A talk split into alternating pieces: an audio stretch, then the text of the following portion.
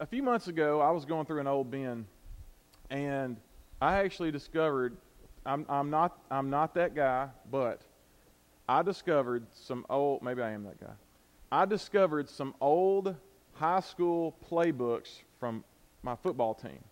Okay? Now, I don't, I don't keep everything. I have like two bins of stuff from way back. But for some reason, I kept these old, you know, I mean, some of you have kept things from first grade, let's be honest. You got, you know, you know who you are. You've got the little thing that you that you drew in first grade or kindergarten, and you you've got that all the way up to college. You've got all your stuff, and that's great. So I've got a few things. Well, in this box, I found some old playbooks from high school, and it's amazing looking at them just how primitive they are. Uh, because these high school coaches, bless them, they were working with high schoolers, and they were trying to communicate things on a simple level. I'm not trying to insult my youth group down here. They're they're they're they're fantastic. But sometimes you got to keep stuff really simple uh, on a football field to make sure everybody's on the same page and people remember plays. And so these, this playbook looked like a sheet of paper. It just had circles representing the people and arrows where you go. Really simple. And so, and it wasn't, you know, it wouldn't be many pages, maybe 20 or 30 pages, 20 or 30 plays. Really simple. Okay? Um, and those of you that maybe some of you have been blessed to play on a, on a next level, or maybe you watch sports a lot and you've heard people talk about playbooks as you go old, these players, they don't just get on the field and just randomly decide what to do. They have a playbook, they have a game plan. And in this playbook, that's what, that's what your quarterback, he's got plays on his little wristband thing there. And, and now it's even to where you can communicate plays in the helmet. You've got these plays that are a part of this playbook, um, and they get more and more complex the, the, the higher the competition level goes. Uh, to the point that you have plays that are you know 20 30 words long and you just try thinking about remembering all of that. I can barely remember now where i parked at the grocery store in the parking lot and you, you've got these playbooks. But a playbook is very important. I caught some glimpses of some games on tv yesterday and i'm reminded of, of two things regarding a team's playbook. Number one you've got to know it. And number two you've got to execute it Otherwise, it, it doesn't do any good. Now, I'm not going to call out any teams that many of us are familiar with, but um, there are many teams that struggle to know their playbook and to execute their plays. So, why are we here? Do we have a playbook? Why are we studying this book? Are we studying this book just to pass the time? Or are we trying to know God's Word and to carry it out? In our lives. You know, you can look at the Bible that way. I wouldn't boil it down to just a, a, a playbook, but that's a great illustration of, of, at times, how we need to treat the Bible. We've got to know this and we've got to execute it. We've got to carry it out. It doesn't do any good just to walk around holding this as if something magical is going to happen. I've got my Bible. It's mystical. It's like a, you know, it's a charm and it's going to just keep bad things away. No, it's not how the Bible's designed. It's designed to be a playbook that we learn from and we follow. We're going to take a look into the playbook of Paul this morning. But the questions we need to ask ourselves, the question we need to ask ourselves is are we open? Are we going to be open this morning to listen to what God has to say to us? And are, going to, are we going to commit to doing what He asks us to do? It's very easy we have to constantly remind ourselves it's very easy to come to a church service, to sit in the church service, and to go through motions. Are we going to execute the game plan? Having said that, let's, uh, let's read our text. Philippians chapter 3, verses 12 through, uh, we'll begin in verse 10 actually, um, through the end of the chapter. The Apostle Paul says, under inspiration of the Holy Spirit, that I may know him and the power of his resurrection and may share in his sufferings, becoming like him in his death, that by any means possible I may attain the resurrection from the dead. Not that I have already obtained this or am already perfect, but I press on to make it my own because Christ Jesus has made me his own. Brothers, I do not consider I have made it my own, but one thing I do. Forgetting what lies behind and straining forward to what lies ahead, I press on toward the goal for the prize of the upward call of God in Christ Jesus. Let those of us who are mature think this way, and if any, any of you think otherwise, God will reveal that also to you. Only let us hold true to what we have attained. Brothers, join in me, join in imitating me, and keep your eyes on those who walk according to the example you have in us.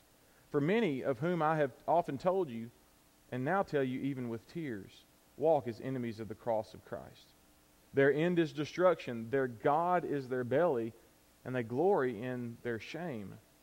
With minds set on earthly things, but our citizenship is in heaven, and from it we await a Savior, the Lord Jesus Christ, who will transform our lowly body to be like His glorious body by the power that enables Him even to subject all things to Himself. Let's pray together.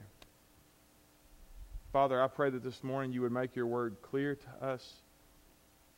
Please help me to communicate it, and I pray, God, that you would touch all of our lives and give us the conviction and the strength to go live out your word. We pray this in Jesus' name. Amen. So in Philippians 3, verses 12 through 21, uh, one of the things that's really helpful is to figure out what is the main thing. If you're reading through Paul's letters, there's so much jam packed in these letters that you can kind of get lost. And what we typically do in our society is we, we plug out, pluck out a little uh, phrase and we, we misinterpret that phrase and we use it for everything or we use it for nothing or we use it in the wrong way. And you have to understand, I have to understand, you have to understand what Paul's main points are and what the context is and what he's really referring to. Okay, so you just have to understand what he means. And the first thing that we have to figure out is in verse 12 in verse 12, what is it? What is it?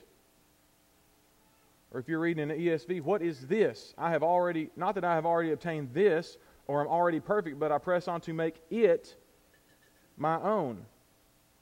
In verse 13, he says, It again. Brothers, I do not consider I have made it my own. What is it? If you can figure out what it is, it'll help you figure out what the passage is talking about. And so, if you're taking notes today, um, I, I recommend that you do so because I'm going to give you a very simple outline of this second half of Philippians chapter 3 to help you uh, in your study because it does boil down uh, to about four main areas. But it is about one particular subject. And what is it? And the answer is it is Christ likeness. Christ likeness. Being like Jesus. Being completely like Jesus. That's what Paul is talking about. Our goal in life as Christians is to become more like Christ. And that's what it means. And so, concerning his brothers and sisters in Philippi becoming more Christ like, and also us becoming more Christ like, Paul speaks of four things in this passage. The first thing that he speaks of is a past. He speaks of a past, or the past. In verses 12 and, four, and 13. Verses 12 and 13. He says, not, or, or, uh, um, verse 13, excuse me.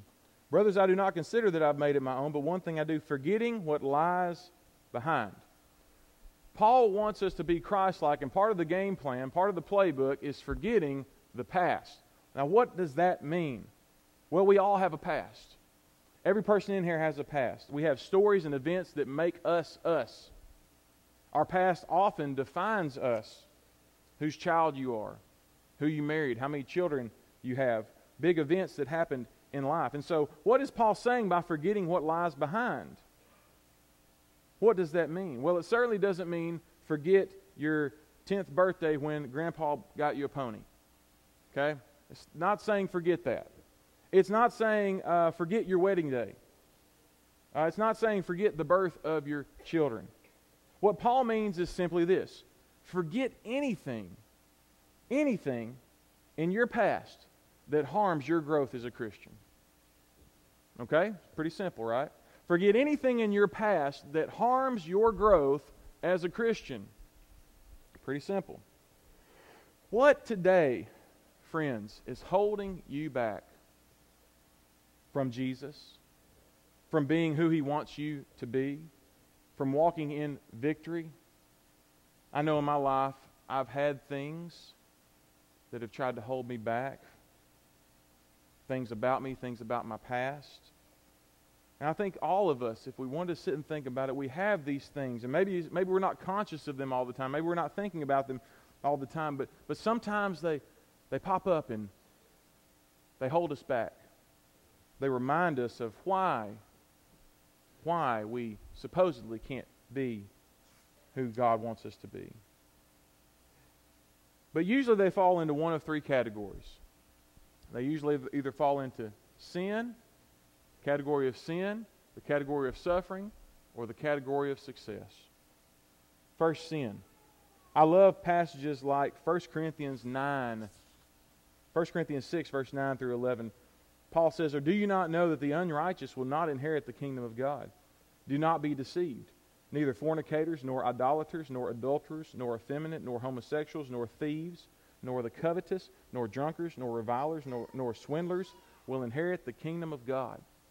Now you say, well, what's so great about that? Well, the next verse. Such were some of you. But you were washed, you were sanctified, you were justified in the name of the Lord Jesus and in the Spirit of God. We serve a God, friends, who is able and willing to forgive our sin through the cross and to forgive our past and to make us new. Amen? God is able to overcome our past. Amen? For those of you here, as Donnie mentioned in his prayer, you may be here today and you may say, Well, God can't overcome my past. Well, that, that's not what the Bible says. The Bible says that no matter what sin you have committed, the blood that Jesus spilt on Calvary, on the cross, is precious enough, is perfect enough, is pure enough, is honored by God enough that His sacrifice can cover your sin. You can be forgiven of your past. Whatever laws of God you've broken, you can be forgiven. That's the beauty of the gospel. That's how we become free. Not by trying to be good and, and, and keep the rules, but by trusting in the one who kept the rules, by trusting in Jesus who can set us free. And so we can have sin in our past. And Paul's saying you need to let go of that. You need to, to give that to the Lord, let Him forgive you, and move forward. Now, some of you, as I say that, because I know the wickedness of my heart and I know human nature, people oftentimes will use that as an excuse to not deal with their sin. But it's in the past. I think we have a lot of that today. We have, we have so much talk of forgiveness and God loving us that nobody takes their sin seriously and nobody deals with their sins against other people. I don't think Paul's telling us to move on from that aspect of our sin. Sometimes, in order to grow as a Christian, we need to fix the sin that we've committed in the past. We need to repent of that sin. We need to make restitution. We need to figure out how do I deal with this thing that I did wrong in the past. And so God's not saying, hey, listen, just move on. Doesn't matter what kind of damage you've done back then. If you've done damage, maybe God is leading you to fix that damage. You have to seek His leading on that. And so that is one qualification on it. But in the sense of thinking that you can't be forgiven, God says, move forward. Trust in my son. Secondly, suffering. Some of you have suffered a great deal. Some of you suffered a great deal. You've had great hardship, memories that can debilitate you at times, paralyze you, depress you. Whatever suffering you have, let God use the redeemable elements of that suffering to grow you. That takes His supernatural work. The world can't do that. Self help books can't do that. Only the Holy Spirit can find redeemable elements in your suffering. It's like Paul's thorn in the flesh. Only God can take something that, that causes, causes or has caused suffering in your life and turn that out for your good and turn that out for His glory. Leave behind the things about the suffering that holds you back. Some of you may have a victim mentality.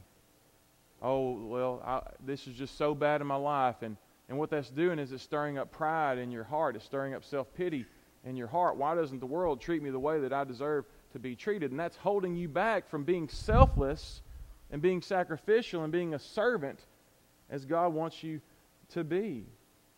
Are you bitter? Are you bitter about something that happened in the past? Are you fearful because of something that happened in the past? Are you anxious? Are you struggling with anxiety because of things that happened in the past? Maybe a way you were raised, maybe something that, that, that, that just happened. Turn your eyes to Jesus and move forward. Paul said, I forget what lies in the past. Finally, when it comes to successes, this is the one we don't think about a lot, but sometimes our successes are what we need to leave in the past to move forward.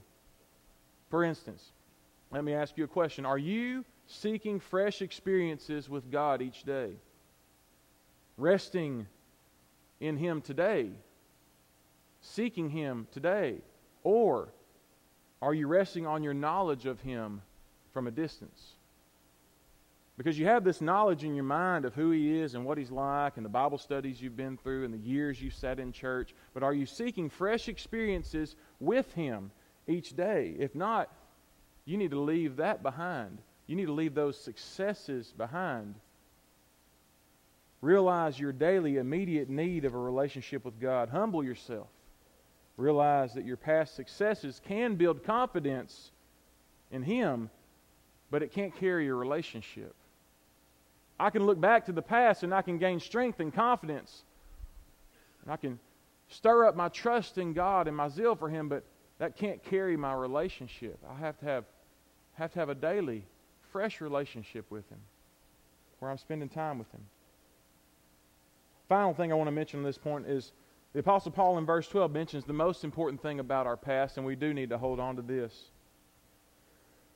He says, Not that I have already obtained this or am already perfect, but I press on to make it my own because Christ Jesus has made me his own. This is the genesis of the Christian life, friends. This is what separates it from religion. Religion says God gives you the rules, you keep the rules, and make yourself right with God. Have a relationship with God by keeping the rules. Paul says, though I'm working to keep the rules, I'm working to keep the rules not because I'm trying to get to God, but because God came to me and He made me His own. Amen? There's a huge, glorious, eternally significant difference there. He has made me His own by His grace. Secondly, not only does Paul speak of the past, how to deal with that, but he speaks of the pursuit. He speaks of a pursuit. Verse 12 uh, through 16. Not that I have already obtained this or am already perfect, but I press on to make it my own. Verse 13 Brothers, I do not consider I've made it my own, but one thing I do, forgetting what lies behind and straining forward to what lies ahead. Verse 14 I press on toward the goal for the prize of the upward call of God in Christ Jesus. And he says this Let all those who are mature think this way. Let them be people who press on. There's a couple of errors that we can have, um, especially in churches in the South. I just want to I just want to bring them to your attention. I brought them to your attention before, but dealing with the idea of pursuing Christ likeness and pursuing Jesus. First error is that we can we can uh, believe in perfectionism. But Paul is not perfect, and neither are we this side of heaven. But there are some people who either they actively teach that you can be perfect once you become a Christian, you can reach this state to where you just don't ever sin. Or many of us, even though we wouldn't call it that, we really can, can abuse ourselves for the fact that we still sin. And there's a, there's a difference there between that and between repentance. Worldly repentance uh, looks like when you sin and it produces in you a desire to go get God's help to forgive you of your sin, and then you, you continually try to walk in victory after that. But a, a shaming guilt is when you, because you still sin, you turn inward, and that's the only place that you look, and so you continually beat yourself up over the sin that you've committed, and you are not putting your faith in Jesus to forgive your sin. You see the difference there. And so, even though you would say, I don't believe intellectually in perfectionism, you act like you believe in perfectionism because you don't run to Jesus for the grace when you make a mistake. See what I'm saying there?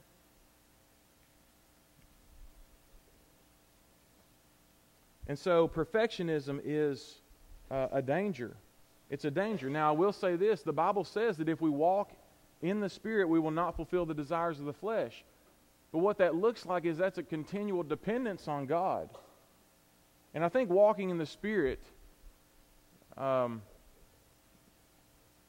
and, and, us not um, giving in to the desires of the flesh, I still don't think Paul is in Galatians saying that we can be absolutely perfect and free from temptation and free from sin uh, in the way that we will be when we get to heaven. And we'll talk about that more uh, coming up. And so perfectionism is a danger. Uh, Paul is a man who, after decades of being a Christian, still calls himself a sinner, called himself the chief of sinners.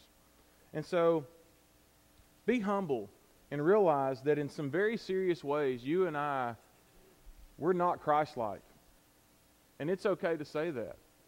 I think the outside world thinks that we think that we're completely Christ like and we don't have sin and, and we're holier than you know, we're, we're, we're self righteous. But that's not what the Bible teaches, and I don't think that's what most of us believe. Most of us realize that we are sinners and that we're not perfect this side of heaven. And so we haven't arrived. We have no room to boast in any perfection that we have. The Bible says, Let every man take heed lest he fall. In other words, be aware that you can fail. Be on guard so that you won't fall and you'll stand. A second uh, error that we can have when it comes to pursuing Christ likeness is, is the idea of passivism. So you can have perfectionism, and then you have passivism. Uh, passivism looks like a person that believes once saved, uh, always saved, prayed a prayer in church one day, and then hasn't grown in Christ, barely comes to church, has no love of Jesus or the brethren, but still, when you talk to that person, they would say, Oh, yeah, I'm a Christian because I prayed that prayer. Um, and so for them, Christianity is all about destination. We've preached such a, a, a stripped down gospel life and discipleship life to them that they think it's simply about destination. But destination is not the point of Christianity. Transformation is the point of Christianity. It's not just where we go, because if we aren't changed when we get there, what's the point? Transformation is God's goal in our lives. To overcome sin in our lives, to make us to be more like Christ. Transformation is the goal. And certainly, once saved, always saved is true regarding justification that, that when, when Jesus saves us, we are declared righteous by God and we're in a relationship that can never be touched. But the thing that people miss is if you are saved, what does it mean to be saved if you are saved? it will produce a transformation in your life. If you're saved and it doesn't produce a transformation in your life over a period of days and weeks and months and years, if you can look back and there's been no change at all in your life and no change in your heart, no love for God, no love for the people around you, and the truth is you're not saved. You're just religious. You just prayed a prayer. You just think you're okay with God. And so passivism is a big danger. I talked about sports a little bit ago. Paul uses uh, sports illustrations all the time. I think Paul was a big sports fan, apparently. Uh, or the world was, you know, they were all big sports fans, and Paul was trying to reach them. But regardless, he uses sports illustrations all the time. And here, he uses uh, the wording of a runner focused on the finish line. Uh, he uses uh, the word for goal in verse 14 is actually the word skopos. Okay, skopos is the, where we get the word scope from, okay? And so that's kind of appropriate during deer season, I guess. Um, and so skopos, it, it's, uh, it's where's your target? Where's your focus? And so the idea is, what are you running toward? Paul says, I'm not, I don't think I'm perfect, and I'm not going to be passive. I'm going to pursue Jesus. I'm going to pursue Christ likeness. Therefore, all who are mature should think this way. The Christian life isn't just about showing up, it's about living out. It's fighting and striving daily to become like Jesus.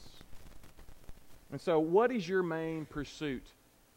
What are you pursuing right now? What is your goal? Is your pursuit um, something at your job? Is your pursuit something with your family? Is your pursuit something with your pleasure? You should have no pursuit in life that trumps your pursuit of Jesus and being like Him. And I don't just mean check it off as in my mind, I think that's a priority. But your daily desire should be this pursuit. Third, Paul not only speaks of the past, he speaks of the pursuit, and he speaks of a pattern. He speaks of the pattern. Verses 17, 18, and 19. Brothers, join in imitating me. Keep your eyes on those who walk according to the example you have in us. For many of whom I've often told you, and now tell you, even with tears, walk as enemies of the cross of Christ. Their end is destruction, their God is their belly, and their glory is their shame, with minds set on earthly things. In verses 18 and 19, Paul, in tears, he gives us a contrast. He says, Imitate me, but I've told you before that there are different types of people in the world, and and people that aren't pursuing Christ, if they're, there, there's many in the world that are enemies of Christ. And, and here's what they look like don't follow them. Don't follow them. In Romans 7, Paul is writing of the battle that he has in his daily life to live out God's calling, his battle with sin and his battle with his love for God. And Paul's a sinner. But he's a sinner living in victory to become more like Jesus. And therefore, he's somebody that we can follow. If he were perfect, we couldn't follow him. And so he gives us this contrast of these enemies of the cross. And friends, when, when Paul's saying that he has tears, don't just gloss over that. Think, think what we prayed about this morning. Think about, think about this enemy of this Texas church. Paul is in tears, and he feels the same way about the enemies of the cross of Jesus the same way that people in that community feel about this enemy anger, sadness, grief. He's crying as he's writing this. He's burdened as he's writing this. And though most enemies of the cross in our country will never be violent, there's still many who worship their own pleasure and the glories of this world, not the glories of their Creator. You need to stay away from those. Try to reach them, influence them, fine but don't let them influence you away from Christ. Are you intentionally looking for guides or encouragers in your walk with Christ? I understand how things get busy, but I want to point out something very important. This is, this is a command of Paul to imitate him and to look and to find others who have Christ like character, who are pursuing Jesus, and to follow them, to get help with them.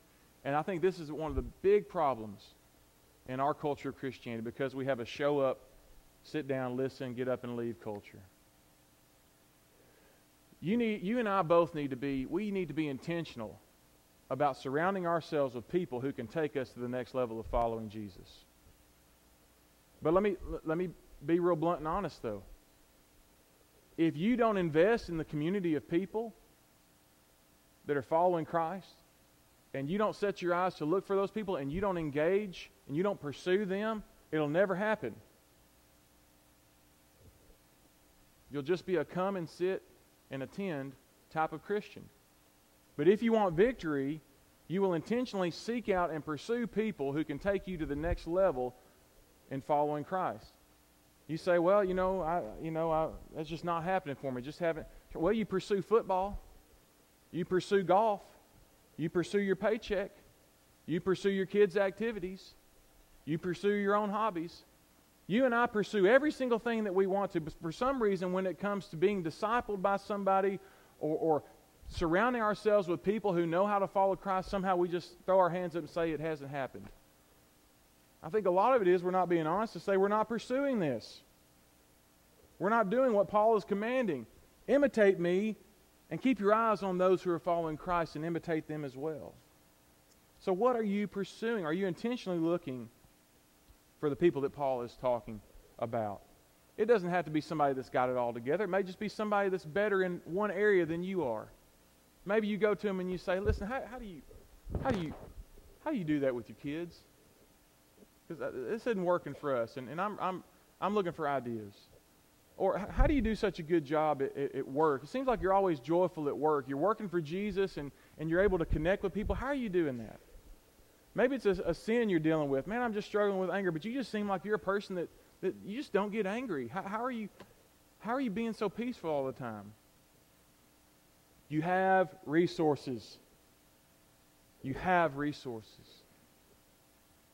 Maybe they're not at this church, but they're in this community. And God will provide those resources to you. And so go looking. Finally, last, Paul speaks of a perfection a past, a pursuit, a pattern, and a perfection. Verses 20 and 21.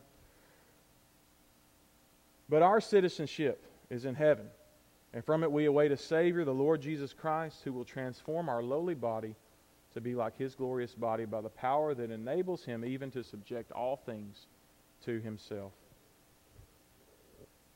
Perfection means that one day we will not struggle against sin, and one day those same fruits of the Spirit love, joy, peace, patience, kindness, goodness, gentleness, faithfulness, self control those characters that make Jesus Christ so beautiful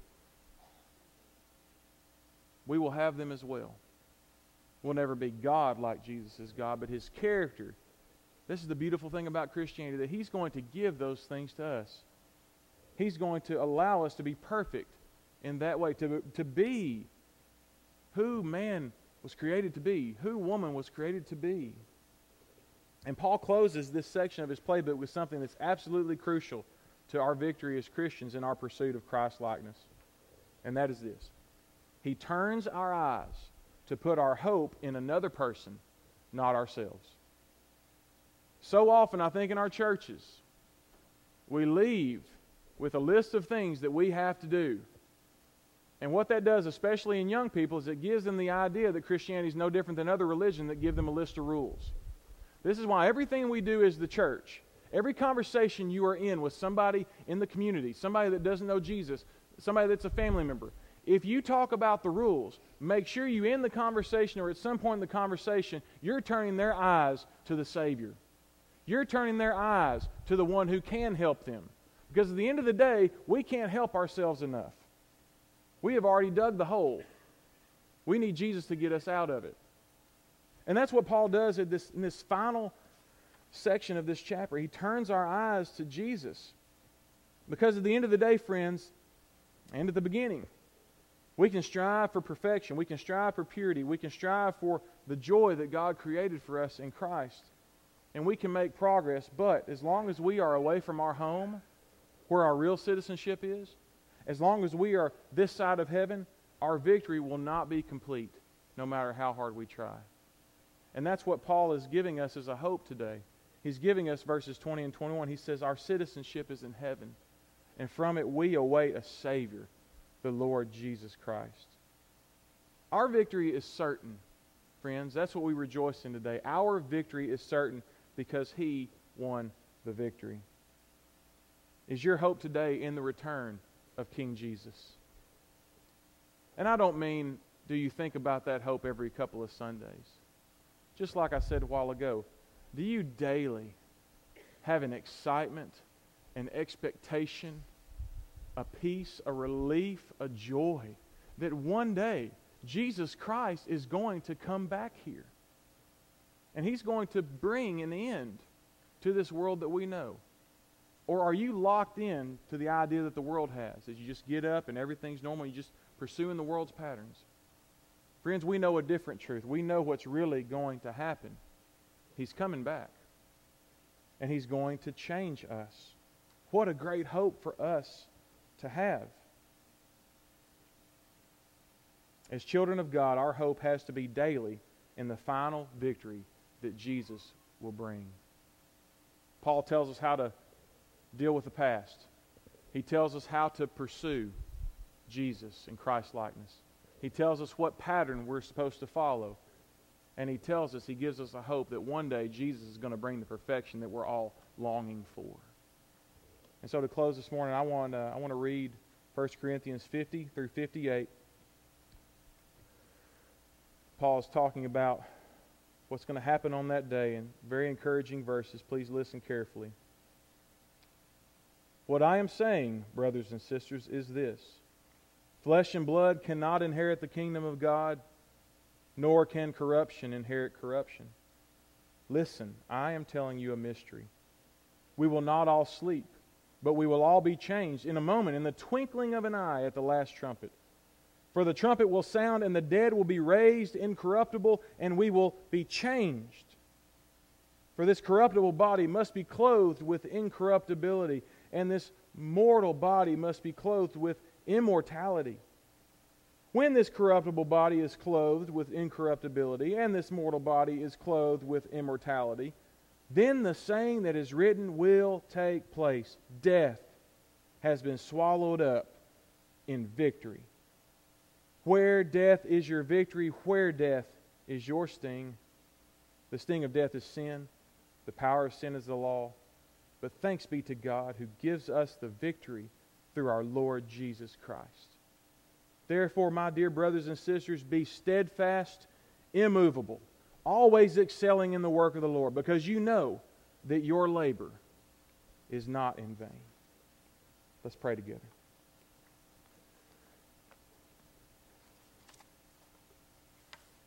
This life is not in vain if we know you, Father. Though we are constantly tempted by our past, tempted to be passive, tempted by sin all around, and to not believe in the victory that you've bought for us with the blood of your Son. I pray, God, that this morning you will help everyone in this room to have that victory in Jesus and to know that victory in a fresh new way again. Father, will you touch our hearts today and allow us to worship you and allow us to exit this place in an attitude of thanksgiving, an attitude of expectation? We don't know when you're going to send Jesus back, but we rejoice in that day. We rejoice in the day, God, that the struggle will be over. We rejoice in the day that will, death will be no more.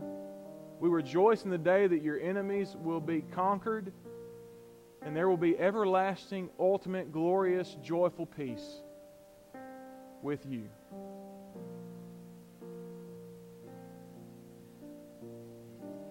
We thank you for your love that you poured out on us. You are worthy, God, of worship and praise. We thank you in Jesus' name. Amen.